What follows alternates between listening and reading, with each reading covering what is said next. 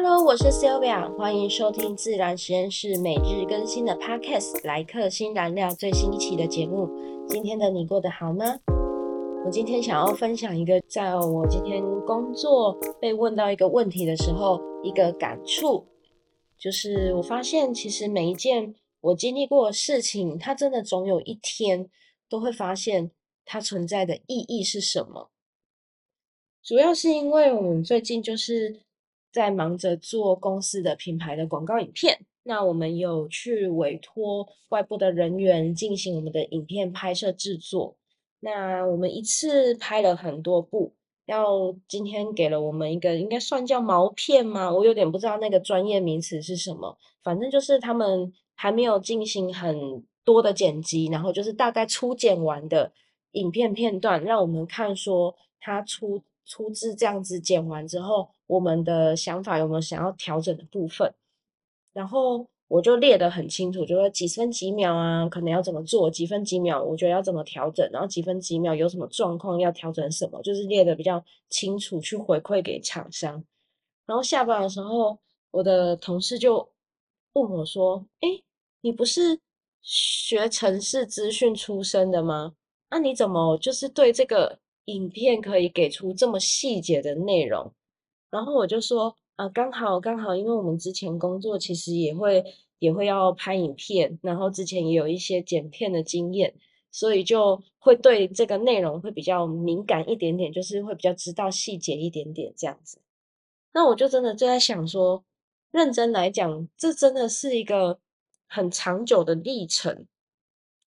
因为其实影片这件事情最早我真的可以追溯到我念五专，就有点像是我们在念高中的时候，高职的时候，我真的也不知道为什么我们那个时候的课堂的老师好像很喜欢就是出叫我们拍影片的作业，而且我印象是连国文课好像都有这样的作业，我不知道有没有记错，因为我印象我有拍的有一个影片还是跟武侠有关的，这我们自己编的，就可能老师想就是直接不用考试吧，所以他们就出了这个专题，他们就可以看我们的影片演戏，然后他就也可以很快乐打分数。我乱讲的，我不知道是不是这样，但反正就是因为在念书的时候就有老师这样的要求，所以我们就变成必须说可能你就要写剧本，然后我们自己也要当演员，然后要录影，然后剪片。那个时候其实也没有特别去上到什么影片剪辑的课程，可能还是用那种什么我突然有点忘记我们以前最阳春的剪片的软体是什么了，它现在好像还有，而且出到很多代了，功能也比较厉害了，是中文的，但我真的忘记了。好，然后所以变成说其实每个人认真来说，我们可能每个人都是剪片的新手的概念，就是对我自己的认知，我的认知说我们每个人应该都是剪片新手。可是在那一次我记得就是我们第一次有这样的作业的时候，进行发表的时候，有的同学真的很厉害，他很有天分，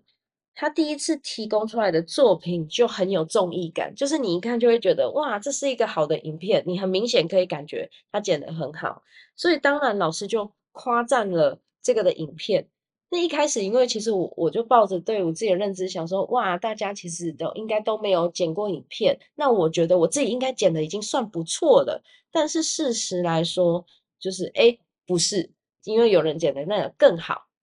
所以我就想说哇那不管，虽然我现在剪的没有很好，但后来就是不同课程有类似需求的时候，我就会在组内很厚脸皮的说我很擅长剪片，我想要负责剪片的部分，虽然我是不知道我那个时候自信是哪里来的，但是当我这样说的时候我好像比较容易争取到任务，所以我就觉得我这次应该就是一定会做的比上次更好，因为我已经有经验了。那因为刚好其实我觉得也是因为剪影片这件事情其实真的跟我们读的科系并不是直接的关系，做这件事情其实会耗费很多时间，所以你可能就没办法去念其他的书，所以我也很容易去争取到就是这个剪片的工作这样子，就我很沉浸在这件事。但认真来讲我不敢说我的剪片是很厉害的，只能说就是在我自己的认知，我的确在每一次剪片里面，我可能就更学到某一件事情，比如说哦，原来剪片其实更重要的是一开始的脚本就要规划画面，你就会后面剪的就会比较快乐认真。但如果真的没有办法先拍，那可能我们就要拍很多素材，后面再从素材里面找灵感，这可能就是另外一个剪片的方式。那再来可能对我来说，我觉得影片最重要就是背景音乐跟音效，可是这也是藉由一次一次每一次不同的练习，一步一步走来之后，我才开始对影片这件事情好像开始比较容易有观点，知道可能应该要怎么调整会比较好。但我觉得这件事很有趣，其实我并没有去设定一个目标，就我们大家都说我们要去设目标，可是这件事情我好像真的都没有设目标，就是东西来我就觉得我好像手痒，很想要做，很想试试看，所以就是一个很傻劲的冲动就去做这件事情，结果就这样累积下来，到现在就看起来诶好像变得比较专业一点点。可是这件事情就你可以听到我刚刚分享的，其实我是真的是从念书，如果从念书到现在的话，这已经累积了至少十几年的过程，慢慢的可能才有这样的状况。所以我就突然觉得哇，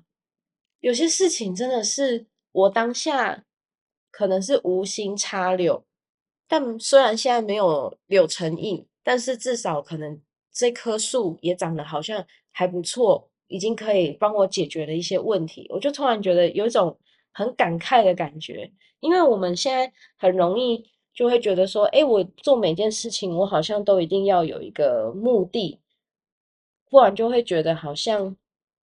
诶，好像对不起现在过的生活的那种感觉。我不知道为什么有时候我会有这种想法，就会觉得我好像一定要设某个目标，设一个数字，然后我可能才会觉得说我好像真的这件事情做下去是有意义的。有可能是工作定指标定到疯掉了，连自己的人生也这样定。